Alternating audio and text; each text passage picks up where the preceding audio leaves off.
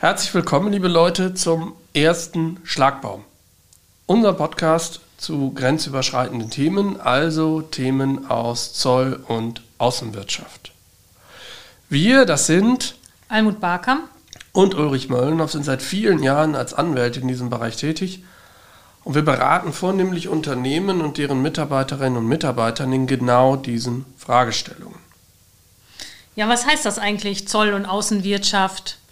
Wir werden Sie in diesem wie auch in allen weiteren Ausgaben dieses Podcasts unterhaltsam über aktuelle Themen aus Zoll und Außenwirtschaft informieren. Fangen wir mal ganz von vorne an. Zoll stellt die Frage, wie ich Ware nach Deutschland bzw. nach Europa, Zoll ist eine europäische Angelegenheit, bekomme. Also werden Waren an der Grenze teurer, weil sie außerhalb der Europäischen Union günstiger produziert wurden oder nicht? Das ist die primäre Frage des Zolls. Und die Gegenrichtung, die Gegenrichtung ist die Außenwirtschaft, die Exportkontrolle, also die Frage, wie ich Ware und Dienstleistungen aus Deutschland hinaus bekomme. Wir erörtern dann Fragen von Kontrolle von sensiblen Waren und Dienstleistungen, Fragen von zweifelhafter Verwendung im Ausland, Fragen von Embargos, eine Menge Fragen von Außenpolitik und sensiblen Ländern. Also immer da, wo der gesamte Warenverkehr aus guten, aber manchmal auch aus eigenartigen Gründen beschränkt wird. Und nicht zu kurz kommen darf und jetzt bitte keinen Schreck bekommen, auch die Umsatzsteuer, denn das ist die Steuer des grenzüberschreitenden Waren- und Dienstleistungsverkehrs, die können wir nicht außen vor lassen. Für alle, die bisher noch nicht abgeschaltet haben, weil ihnen das viel zu abstrakt erscheint, kommen wir mal zu sehr praktischen Auswirkungen unseres Themas. Wir wollen keine Jura-Vorlesung halten. Wir wollen Geschichten aus unserem Beratungsalltag erzählen. Wir wollen Hintergründe aus der Politik berichten. Wir wollen vor allen Dingen die Frage beantworten, warum ist das so? Warum werden Waren an der Grenze kontrolliert? Mit welchem Inhalt werden sie kontrolliert? Und wo führt das eigentlich hin? Das hat eine Menge mit Tagespolitik zu tun, eine Menge mit Außenpolitik. Vor allen Dingen hat es in aller Regel mit Themen zu tun, die man, wenn man ein bisschen interessiert ist, auch in der Tageszeitung lesen kann. Und ich glaube, deswegen haben wir schon einen sehr praktischen Bereich, in dem wir beraten. Und genau diesen praktischen Bereich wollen wir gerne in einen Podcast verarbeiten. Warum Podcast? Wir haben in den letzten Monaten eine Menge Vorträge zu diesem Thema gehalten und ich habe mich wie jedes Jahr unheimlich auf die sogenannte Tournee gefreut, aber aus der eigentlichen Tournee ist nichts geworden. Nicht in Präsenz zumindest. nee, wir mussten uns online in die verschiedenen äh, Veranstaltungsorte schalten, wobei die Teilnehmerinnen und Teilnehmer natürlich auch zu Hause oder im Unternehmen gesessen haben. Aber ich glaube, wir waren in. Ja, um die zehn um die zehn Orte können es gewesen mhm. sein. Wir waren ungefähr in zehn Orten, äh, bei, im, vornehmlich bei Industrie- und Handelskammern, ähm, aber auch bei Verlagen im Einsatz. Wir haben eine Menge über Updates, über die Dinge, die sich zum Jahreswechsel ändern, berichtet. Und das hat mir, ich denke dir auch, eine Menge Spaß Auf jeden gemacht. Fall. Vor allen Dingen der Dialog ist ganz wichtig, der Dialog mit Ihnen und euch, also mit solchen, die das, wovon wir erzählen, auch praktisch im Unternehmen anwenden können und deswegen haben wir auch seit letztem Jahr, seit das quasi mit dem Lockdown angefangen hat, wobei so ein richtiger Lockdown ist das bei uns ja eigentlich gar nicht. Ich habe jetzt von einem Spanier gehört, der hat sich kaputt gelacht über das, was wir hier haben. Aber wie auch immer, äh, seitdem wir die Beschränkungen haben, haben wir ähm, als äh, Rechtsanwaltsbüro angefangen, auch Infowebinare anzubieten. Also solche, die unser Newsletter bekommen, können dann auch im Anschluss daran Fragen stellen, die wir dann in einer Form Webinar darstellen. Aber das hatte immer das Problem, dass dieses Webinar zu einem bestimmten Tag, zu einer bestimmten Uhrzeit abgehalten wurde. Und es gab zahlreiche Teilnehmerinnen und Teilnehmer, die gesagt haben, Mensch, können wir das irgendwie aufgenommen bekommen? Gibt es da nicht eine andere Form, wie wir diese Dinge praktisch aufbereitet bekommen können? Und genau das versuchen wir jetzt mal in Form eines Podcasts, auch wenn ich mich bisher so ein bisschen unwohl fühle mit der ganzen Technik hier. Ähm, aber wir werden das irgendwie hinkriegen, äh, denke ich. Genau, damit sind wir ein bisschen flexibler, ähm, weil gerade unsere ähm, Hörerinnen und Hörer oft sehr ins Tagesgeschäft eingebunden sind und so kann jeder wählen, wann er einmal reinhören möchte. Wir werden in dieser sowie in weiteren Folgen uns jeweils ein Thema aussuchen, werden die Erläuterungen dazu geben, ein bisschen was zu Hintergründen, ein bisschen was zu unserer Beratungspraxis, also zu den Problemen, die wir von den Unternehmen hören und vor allen Dingen, das ist mir ganz wichtig, ähm, auch Fragen und Feedback besprechen. Insofern freuen wir uns, wenn Sie und ihr uns Fragen stellt, wenn ihr Feedback gebt zu bestimmten Themen da, wo der Schuh drückt, das interessiert uns ganz besonders, denn wir gucken uns das Ganze in Anführungsstrichen nur als Juristen an. Aber ich denke, gerade die praktische Umsetzung ist eine ganz wichtige. Wir werden auch mal schauen, ob wir das ein oder andere Interview hier einbauen, mhm. ob wir uns einen Gesprächspartner mit in den Podcast nehmen. Ähm, ich habe da Ideen, ähm, ob wir gegebenenfalls äh, Mitarbeiterinnen und Mitarbeiter aus der Industrie oder aus der Verwaltung zu einzelnen Themen mit in den Podcast hineinkriegen. Damit müssen wir auch die Technik hier entsprechend organisieren, aber das sollte wohl auch machbar sein. Und dann werden wir das hoffentlich einigermaßen unterhaltsam Ihnen und euch darlegen. Kommen wir zum ersten Thema für heute. Genau, ein Thema, das aktuell viele Unternehmen umtreibt. Ehrlicherweise ist es unser Weihnachtsgeschenk. Es ist unser Weihnachtsgeschenk. Wir haben zum 24. Dezember des letzten Jahres den Vertrag über den Austritt des Vereinigten Königreichs bekommen. Dann als ihr wahrscheinlich genauso wie wir auch dabei waren, die Weihnachtstanne zu schmücken, ging die Nachricht über den Ticker, es gibt einen Vertrag zum Austritt Großbritanniens aus der Europäischen Union. Und deswegen haben wir natürlich sofort die Tanne stehen lassen und haben die 1500 Seiten in englischer Sprache gelesen. Aber natürlich. Weil, äh, ohne Frage, weil ja dieser Vertrag auch ab dem 01.01.2021 Gültigkeit entwickelt hat. Und 1500 Seiten Vertragstext wollen ja auch vernünftig berücksichtigt werden. Und überdies, über Weihnachten durften wir eh keinen Besuch kriegen. Was sollte man denn auch machen? Worum geht es bei dem Vertrag? Im Prinzip regelt der Vertrag den Handel zwischen dem Vereinigten Königreich und der Europäischen Union. Er hat ganz viel damit zu tun, dass die Themen Binnenmarkt, Zollunion etc., die bisher das Vereinigte Königreich mit der Europäischen Union verbunden haben, nun mal ein Ende gefunden haben. Es gibt keinen freien Personen-, Waren-, Dienstleistungen und Kapitalverkehr mehr. Das ist der theoretische Hintergrund. Genau. Ehrlicherweise muss man ja sagen, ähm, ausgetreten ist das äh, Vereinigte Königreich aus der EU schon zum 1. Februar 2020. Aber es hatte sich in der praktischen ähm, Anwendung des Warenverkehrs nicht viel äh, geändert, weil ähm, das Vereinigte Königreich weiter im EU-Binnenmarkt geblieben ist. Naja, es haben ja ehrlicherweise auch viele Unternehmen sich gedacht, das Ganze kann ja auch noch so weiterlaufen. Und ehrlicherweise, das denken heute noch einige Unternehmen, warum sind überhaupt Probleme im Warenverkehr zwischen UK und der EU? Streng genommen ist trotzdem am Kanal zwischen der Europäischen Union und Großbritannien eine europäische Außengrenze und ärgerlicherweise auch zu Nordirland das wollen wir jetzt nicht unbedingt vertiefen, weil die Praxis zeigt, dass das doch nicht so relevant ist bei vielen Unternehmen. Aber zumindest die große Grenze über den Kanal scheint für viele Unternehmen ein echtes Hindernis zu sein.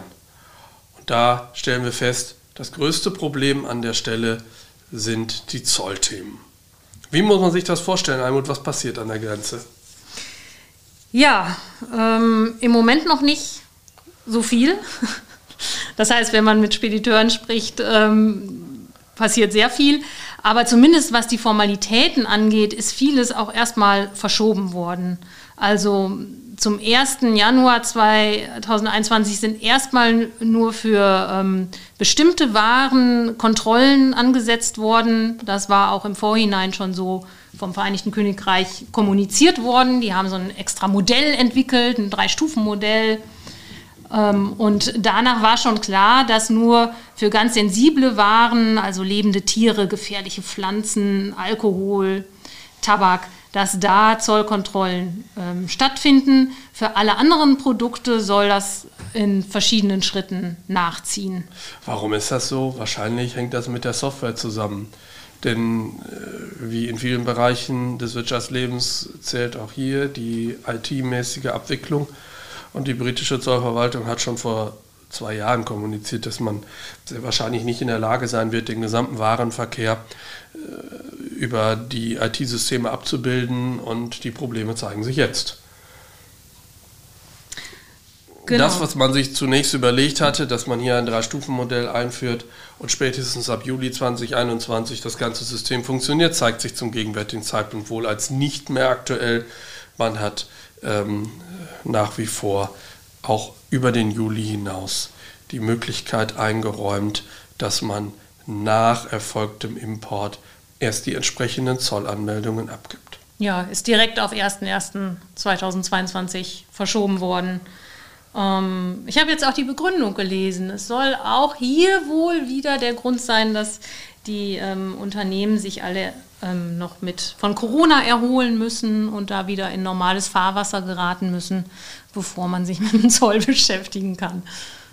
Naja, man hätte das auch vor Corona erkennen können, dass das Ganze schwierig wird. Ich habe die genauen Zahlen nicht, wie viel im Außenhandel äh, an Waren und äh, Verkehr abgewickelt wird.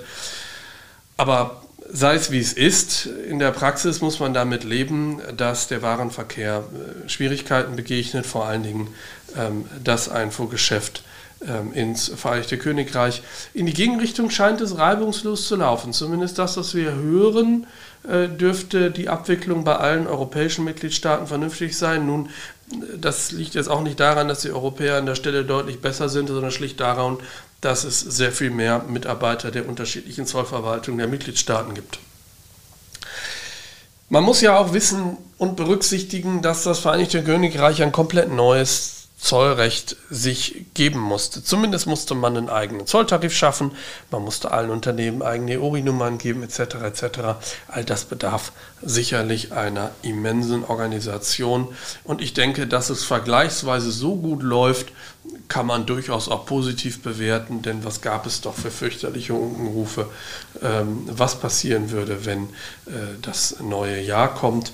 Äh, man sprach kurzfristig vom Zusammenbruch des gesamten Warensystems. Das hat sich nun wirklich tatsächlich nicht ergeben. Praktisches Problem in diesem Zusammenhang ist die Zollfreiheit. Genau, denn ähm, es ist zwar eine vollständige Zollfreiheit vorgesehen, aber nur für Ursprungswaren. Also das heißt, nur wenn es sich um europäische Ursprungswaren handelt oder auf dem umgekehrten Weg bei Einfuhren aus dem Vereinigten Königreich um ähm, Ursprungswaren aus dem Vereinigten Königreich, dann wird gegenseitige Zollfreiheit gewährt. Und das muss man halt nachweisen. Das ist übrigens anders, als wir das in den Zeitungen gelesen haben. Da wurde häufiger davon geschrieben, dass man jetzt eine vertragliche Lösung gefunden hat, dass äh, äh, Exporte ins Vereinigte Königreich und umgekehrt vollständig von Einfuhrabgaben befreit sind. Mitnichten. Betreffen tut das ausschließlich die sogenannten Ursprungswaren. Was heißt das? Also nur Ware, die ursprünglich mal in der Europäischen Union vollständig erzeugt oder entsprechend verarbeitet wurde, wird an der Grenze zollfrei gestellt. Umgekehrt gleichermaßen. Also Ware, die in Großbritannien erzeugt oder entsprechend verarbeitet wurde, genießt die Zollfreiheit und sonst keine Ware. Nehmen wir mal ein praktisches Gegenbeispiel. Ich habe den Test Anfang des Jahres gemacht. Es hat wunderbar funktioniert. Ich habe Kleidung bei einem britischen Versandhändler bestellt, die dieser ganz sicher in China äh, aus China importiert hat. Und, Nicht doch. Äh, und äh, selbstverständlich. Und diese Textilien wurden äh, an der Grenze ordnungsgemäß verzollt, weil diese Kleidung nicht über einen britischen Ursprung verfügte. Ja, wozu führt das praktisch? Ja, rein praktisch führt es dazu, dass ich ähm, Zollanmeldungen abgeben muss bei der Einfuhr und ähm, in dem Zusammenhang ähm, Erklärungen brauche, warum denn diese Ware Ursprungsware ist. Ja, gucken wir uns das praktisch an. Jedes Paket, jede Lieferung bedarf einer eigenen Zollanmeldung. Das heißt, wenn Unternehmen bisher zwischen UK und EU Geschäfte gemacht haben, konnten sie die Ware problemlos und vor allen Dingen ohne Einzelerklärung über irgendeinen Logistikdienstleister von dem einen Land ins andere bringen und jetzt muss für jedes Paket, für jede Sendung, für jede große Lieferung eine Zollanmeldung abgegeben werden und das dürfte auch der Grund sein, warum die Verwaltungen Schwierigkeiten haben, diese Mengen an Zollanmeldungen tatsächlich zu bewältigen. Aber wozu führt das des Weiteren praktisch in Bezug auf Ursprungsware? Wir haben noch gar nicht geklärt, was heißt das überhaupt, Ursprungsware des jeweiligen Gebiets zu sein. Genau. Dafür muss ich ins Abkommen gucken und prüfen, welche Voraussetzungen meine Ware erfüllen muss, damit sie so einen europäischen Ursprung bekommt. Das ist im Abkommen beschrieben, da gibt es bestimmte Regeln. Es darf zum Beispiel nur ein bestimmter Prozentanteil an ähm, Drittlandswaren, zum Beispiel Waren aus China, enthalten sein. Und äh, da gibt es unterschiedliche Regeln. Damit muss man sich jetzt als Ausführer auseinandersetzen. Das muss man prüfen, bevor man halt erklärt, äh, dass eine Ware europäisch ist und deshalb zollbefreit ist. Ja, und jetzt zeigt sich äh, rein äh, praktisch ein Problem des Abkommens. Wir hatten bisher die Situation, und zwar bis Ende letzten Jahres, dass Ware ohne Beschränkungen zwischen den beiden Zollgebieten hin und her geschoben werden konnte. Ja, vor allen Dingen im letzten Jahr war das bisher unproblematisch, obwohl das Vereinigte Königreich seit Anfang Februar schon gar nicht mehr Mitglied der Europäischen Union war. Man ist einfach davon ausgegangen, dass Ware, die von hier kommt, in Großbritannien als europäische Ursprungsware angesehen werden kann. Und über Nacht quasi zum Jahr 2021 bedarf es nun einer strengen Dokumentation, ob eine Ware europäisch ist oder nicht. Wir wollen ja nicht auf die Details eingehen, aber eine gewisse Verschärfung hat das Abkommen doch mit sich gebracht. Und vor allen Dingen die Industrie, die in beiden Ländern vertreten ist, hat hier große Probleme, den Ursprung für jeden einzelnen Zulieferer nachzuweisen. Das steht leider in dieser Form nicht in der Presse, ist aber ein großes Problem. Vor allen Dingen nicht verständlich, warum hat es da überhaupt eine Verschärfung gegeben gegenüber dem Jahr 2020. Aber auch ein weiterer Punkt dürfte für viele Unternehmen eine Besonderheit sein. Ähm, man bedarf, um den Ursprung zu bestätigen, einer Registrierung. Auch das war in der Schnelle des Abkommens vom 24. Dezember bis Ende des Jahres, also quasi innerhalb einer Woche über die Weihnachtsfeiertage in keiner Weise zu lösen. Die sogenannte REX-Registrierung ähm, war von europäischer Seite gefordert, von britischer Seite reichte hier ähm, eine äh, Registrierung zu einer EORI-Nummer aus. Ändert nichts daran, zum 01.01.2021 waren viele Unternehmen an dieser Stelle gleichermaßen noch nicht vorbereitet. Aber ich denke. Man, man muss ja auch sagen, dass viele Unternehmen, ähm, die mit ähm, Großbritannien Handel getrieben haben, gar nicht in, mit Ausfuhranmeldungen vertraut waren. Also waren ja, ja aber die haben sich ganz gut äh, in das System eingefügt. Also ich habe bisher noch von keinen Schwierigkeiten bei dieser Registrierung gehört, aber es ist natürlich richtig. Es sind viele betroffen, die bisher gar nichts mit äh, grenzüberschreitendem Warenverkehr zu tun hatten weil sie halt nur in die EU ähm, geliefert haben. Und man muss sich dann jetzt halt mit diesen Ursprungsfragen beschäftigen. Da kommt man nicht drum herum, weil, wie gesagt, es ist nur für Ursprungswaren Zollfreiheit. Ja, eine Besonderheit gibt es noch in dem Abkommen. Ähm, das äh, müssen wir, glaube ich, noch ein Wort erwähnen. Ähm, es gibt auch die Möglichkeit, wenn ich Ware zur Einfuhr im Vereinigten Königreich anmelde, und äh, dann sage, ich bin absolut überzeugt davon, dass die Ware äh, europäischen Ursprung hat, dann kann ich bei der Einfuhranmeldung ähm, erklären, dass ich ähm, die notwendige Gewissheit habe, dass die Ware europäischen Ursprung hat. Dann fehlt mir die Dokumentation, aber ich erkläre das einfach. Nur das klingt einfacher und schöner, als es tatsächlich ist. Man muss ja irgendwie zu einer Gewissheit kommen. Ne? Absolut. Man muss äh, vor allen Dingen in dem Fall und hier seien alle Unternehmen gewarnt, nachweisen, ähm, wie die Ware denn zu diesem Ursprung gelangt ist. Man wird das nicht durch die sogenannten Lieferantenerklärungen machen müssen, aber man wird nachweisen müssen, wie der Lieferant zu diesem Ursprung gekommen ist, sprich über Verarbeitung, Bescheidwissen etc. etc. Also hier ähm, äh, fürchten wir, dass es da noch zu einigen Nachfragen seitens der Verwaltung ähm, kommen wird. Zumal sich das Problem dann ja oft auch erst im Nachhinein stellt, wenn es zum Na zu Nachprüfungen kommt. Erst dann stellt sich oft heraus, ähm, das reicht der Zollverwaltung nicht, was da an Dokumentation vorgelegt wird. Von daher ähm, muss wirklich betont werden, dass man das nur anwendet, wenn man sich seiner Sache gewiss ist. Die Unternehmen müssen an einer weiteren Stelle aufpassen. Was ist eigentlich mit Ware, die im letzten Jahr ähm, in Europa war, beziehungsweise im Vereinigten Königreich und ursprünglich aus dem jeweils anderen Gebiet kam. Die war bis Ende letzten Jahres nach wie vor Ursprungsware. Also praktisches Beispiel, britische Ware im Lager eines deutschen Unternehmens war bis Ende letzten Jahres ähm, Ursprungsware und führte dazu, dass man in allen Freihandelsabkommen erklären konnte, die daraus produzierte Ware hat europäischen Ursprung. Und jetzt?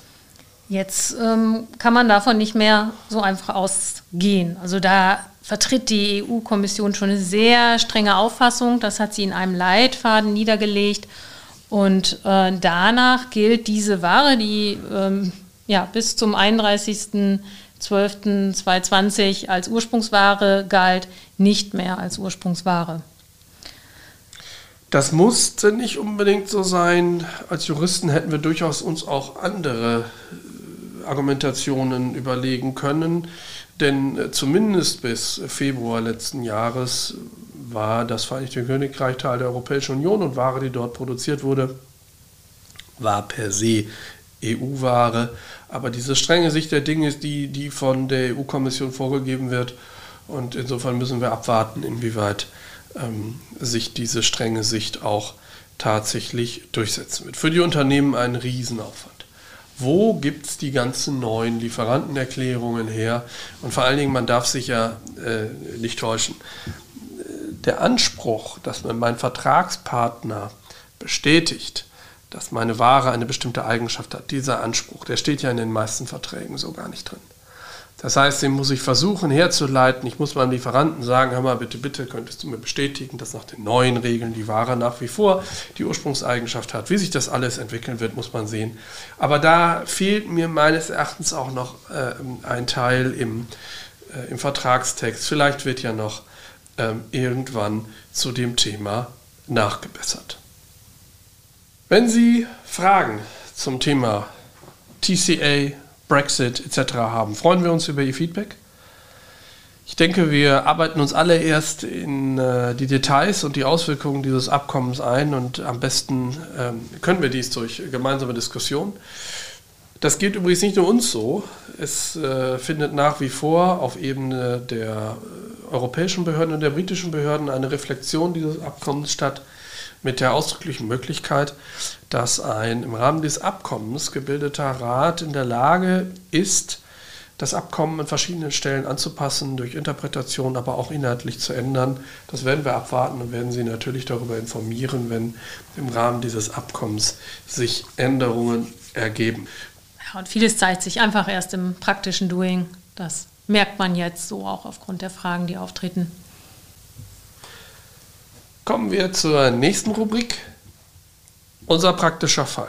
Wir haben bereits in der Vergangenheit in unseren Webinaren immer mal wieder einen Fall aus unserer Beratungspraxis erörtert, natürlich ihn so verändert, dass weder die Mandantin ähm, noch der konkrete Fall erkennbar war. Aber es zeigt sich schon, dass bestimmte Fallgestaltungen ähm, häufiger an uns herangetragen werden. Und hier haben wir einen Fall, der sehr häufig äh, gefragt wird. Äh, es ist ein bisschen äh, äh nervös äh, klingender Telefonanruf, äh, der sich dann ergibt und die Frage, was passiert eigentlich, wenn ich von der Zollverwaltung darauf hingewiesen werde, dass ich möglicherweise aktuell, aber auch in den letzten Monaten und Jahren eine Zollanmeldung falsch vorgenommen habe und möglicherweise in den letzten äh, Monaten und Jahren Einfuhrabgaben zu wenig entrichtet habe. Häufig so die Warennummer, die nicht korrekt angegeben ist nach Meinung des Zolls. Ne? Das ist so, so ein Klassiker, den wir häufiger auf dem Schreibtisch haben. Das ist eine übliche Streiterei, welche Warentarifnummer ist die richtige. Und die praktische Frage, die dahinter steht, ist, ähm, ist der richtige Zollsatz angegeben worden? Und meistens geht es auch um viel Geld, wenn man die äh, Zollsätze im Nachhinein erheblich korrigieren muss. Und äh, um äh, Ihnen da mal so eine praktische Vorstellung zu geben, ähm, die Zollsätze können im unteren Prozentbereich sein, 1, 2, 3 Prozent, aber man kann durchaus auch von ähm, Zollsätzen von 60, 70 oder 80 Prozent ähm, gerade bei Antidumpingzöllen sprechen, sodass ganz erhebliche Nachforderungen teilweise im Raum stehen. Die praktische Frage, die sich hier stellt, ist, wie ist eigentlich damit umzugehen? Und hier müssen wir differenzieren zwischen der Situation, dass tatsächlich ein Fehler passiert ist, und das ist nicht selten der Fall, weil das System kompliziert ist, und der Situation, dass eine unterschiedliche Auffassung über den Prozentsatz zwischen Zoll und dem Unternehmen besteht. Und gerade die letztere Fallkonstellation ist die, die äh, wirklich interessant ist. Man muss selbst überlegen, ist hier ein Fehler unterlaufen oder aber ist es nur eine Meinungsverschiedenheit, die man gegebenenfalls im, äh, in der Auseinandersetzung mit der Zollverwaltung lösen muss. Und dazu stellt sich dann ergänzend die Frage, wie viele Jahre zurück betrifft mich das eigentlich? Habe ich hier nur möglicherweise die aktuelle Lieferung zu korrigieren, wegen der ich kontaktiert wurde? Oder aber muss ich möglicherweise die letzten Jahre zurück? Hier gilt im Zoll eine praktische Frist. Zunächst einmal. Drei Jahre, ne? In der Regel. Drei Jahre ist die Regelfrist, völlig richtig. Möglicherweise muss ich zehn Jahre zurück, nämlich dann, wenn ich einen strafrechtlich relevanten Vorwurf entwickeln kann. Ja, und dann haben wir eine aktuelle Entwicklung im letzten Jahr, auch im Rahmen von Corona-Gesetzesänderungen, lustigerweise. Hat sich das eingeschlichen, ne? Hat sich reingeschlichen, ähm, dass bei gewährsmäßiger Steuerhinterziehung ähm, bis zu 30 Jahren rückwirkend gefordert werden kann. Und da kommen wir schon an einen Punkt, wo man über, über äh, verfassungsmäßige äh, Grenzen nachdenken kann, denn wer kann schon für die letzten 10, 20 Jahre ähm, die entsprechenden Erklärungen nachholen. Hier ist sicherlich die große Politik äh, der Grund, die Cum-Ex-Geschäfte, für die eine Verjährung drohte ähm, und sicherlich auch ähm, eine Menge ähm, politischer Statements, dass Steuerhinterzieher auf keinen Fall das Geld behalten können sollen. In der Praxis sieht es dann allerdings so aus, dass für die vergangenen Jahre teilweise nur sehr schwer die Einfuhrvorgänge zu rekonstruieren sind. Deswegen werden wir abwarten, wie sich diese Änderung darstellt. Zumindest wichtig zu wissen, man muss gegebenenfalls zehn Jahre zurück und die Zollverwaltung kann gegebenenfalls noch mehr Jahre rückwirkend von den Unternehmen nachfordern, sofern Fehler feststellbar sind. So viel zum praktischen Fall. Kommen wir zum letzten Punkt. Was ändert sich gerade? Unser Thema Zoll und Export ist auch deswegen so spannend, weil es ständig Änderungen, vor allen Dingen Änderungen aus politischen Gründen unterworfen ist. Und da haben wir in den letzten Wochen eine Besonderheit auch in der Tagespresse lesen können. Ja, das zieht sich ähm, ehrlicherweise schon sehr lange hin. Ähm, und jetzt ist Bewegung gekommen in diesen, in einen der Handelsstreitigkeiten der Europäischen Union mit den USA. Ein Thema, was schon lange ähm, diskutiert wurde, waren Subventionen die ähm, die Europäische Union wohl dem Flugzeugbauer Airbus gegenüber gewährt hatte. Und auf der anderen Seite hat, haben die Vereinigten Staaten ihrem Flugzeugbauer Boeing Subventionen zukommen lassen. Und das Ganze hat sich zu Streitigkeiten ähm, bei der ähm, WTO entwickelt. Da gab es ewig lange Verfahren. Und am Ende hat sich für beide Seiten herausgestellt, ja, beide haben in unzulässiger Weise subventioniert und beide Parteien dürfen jetzt für die Waren der jeweils anderen Partei zusätzliche Zölle erheben. Das war so die Ausgangsposition in den letzten beiden Jahren. Und da man ist jetzt Bewegung. Man muss vielleicht eine Sache erläutern. WTO ist die Welthandelsorganisation. Also die internationale Behörde, die kontrolliert, dass äh, der Welthandel fair und unter dort festgelegten Bedingungen abläuft. Und die Subvention für den jeweiligen Flugzeugbauer ist zumindest äh, äh, menschlich völlig nachvollziehbar. Die Europäer haben ihren Flugzeugbauer unterstützt und die US-Amerikaner haben ihren Flugzeugbauer unterstützt. Und beides ist aber im Rahmen von äh, äh WTO-Recht nur eingeschränkt zulässig. Und jetzt hat es dann sehr gemenschelt zwischen beiden Seiten, nicht zuletzt auch, weil die äh, jeweiligen Administrationen auch etwas äh, verhärtete Fronten gezeigt haben.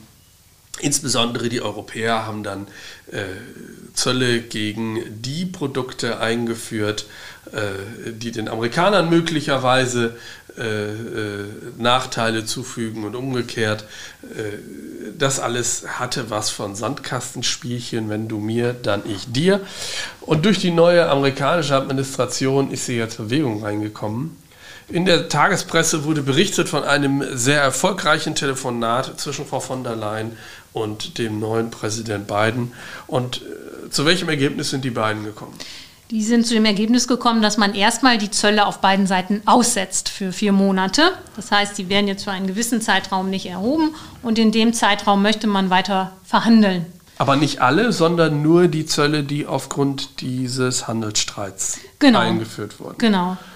Das ähm, war ja auch von der Europäischen ähm, Kommission damals schon versucht worden, als ähm, die Zölle zugesprochen wurden. Das Verfahren bei den Amerikanern war ja ein Jahr eher. Also da wurden schon im Jahr 2019 diese Zölle ähm, gewährt oder erlaubt, dass man diese zusätzlichen Zölle erheben darf. Und bei den auf Seiten der Europäer war das halt im letzten Jahr, Ende letzten Jahres. Und da haben die Europäer gedacht, wir finden da einen Mittelweg, wir verhandeln, ähm, weil es Quatsch ist, wenn wir jetzt beide auf beiden Seiten Zölle erheben. Dazu ist es aber nicht gekommen, da zu einer gütlichen Einigung. Ja, und jetzt sieht es so aus, dass man neu verhandelt und jetzt war, ist man gespannt, ob es hier zu einer Entwicklung kommt, dass die Zölle möglicherweise ganz aufgehoben werden. Ja, die Verordnungen sind durch. Genau. Die sind veröffentlicht. Es ist also nicht nur bei diesem Telefonat geblieben. Und es ist jetzt zu erwarten, dass in den nächsten Monaten man an dieser Stelle weiter verhandelt. Ja, aber das ist so ein schönes Beispiel, wo man sieht, dass der Zoll es auch so in die Tagespresse schafft. Ähm, das war, äh, hatte schon politische Sprengkraft, ein großes Thema. Und äh, ja, am Ende tragen es die Einführer, die zusätzliche Zölle zahlen müssen. Kommen wir zum letzten Thema für heute. Ausblick. In der vergangenen Woche hat das EU-Parlament getagt und hat einen Beschluss geschaffen, der im Bereich Außenwirtschaft von besondere Bedeutung ist. Wir arbeiten seit knapp zehn Jahren daran, das System der Exportkontrolle für sensible Güter zu reformieren. Wir nennen das Dual-Use-Güter, solche Güter, die man sowohl zivil als auch in anderer Art und Weise verwenden kann. Dieses System äh, muss reformiert werden, vor allen Dingen deswegen, weil sich der technische Fortschritt immer mehr äh, weg von, von Waffenproduktion hin zu anderen sensiblen äh, Verwendungen wie, wie Überwachung von, von Menschen oder Bevölkerungsgruppen, wie hin zu Cyberkriminalität und so weiter entwickelt. Deswegen sollte das System neu gemacht werden. Im letzten Jahr ist der Entwurf veröffentlicht worden und letzte Woche hat das EU-Parlament dem äh, letztendlichen Entwurf zugestimmt. Jetzt warten wir noch auf den Rat der Europäischen Union, dass er dieses Dokument ebenfalls beschließt. Und dann werden wir hoffentlich zum Sommer eine neue Dual-Use-Verordnung bekommen. Ich denke, Könnte das, betrifft werden, ja. sehr viele Unternehmen mit sensibler Technologie, sehr viele Unternehmen im Exportbereich. Vor allen Dingen mit einzelnen Verschärfungen sprechen wir insbesondere die Hochtechnologie an. Und deswegen werden wir auch in äh, möglicherweise dem nächsten äh, Podcast über dieses Thema im Schwerpunkt reden. Was ändert sich in den nächsten Monaten zum Thema der neuen Dual-Use-Verordnung? Und äh, bisher haben wir noch nicht den endgültigen Entwurf, aber ich denke, der wird dann auch in den nächsten Wochen kommen. Also, damit sind wir durch. Ja, unser erster Podcast. Absolut. Wir freuen uns über Ihr und euer Feedback. Bombardieren Sie uns mit Ihren Fragen. Ja, unbedingt. Wir werden sie beim nächsten Mal versuchen, soweit wir das können, zu beantworten, sodass wir ein bisschen ins Gespräch kommen. Und ich denke, im nächsten Monat werden wir an die nächste Auflage gehen. Bis dahin. Tschüss. Tschüss.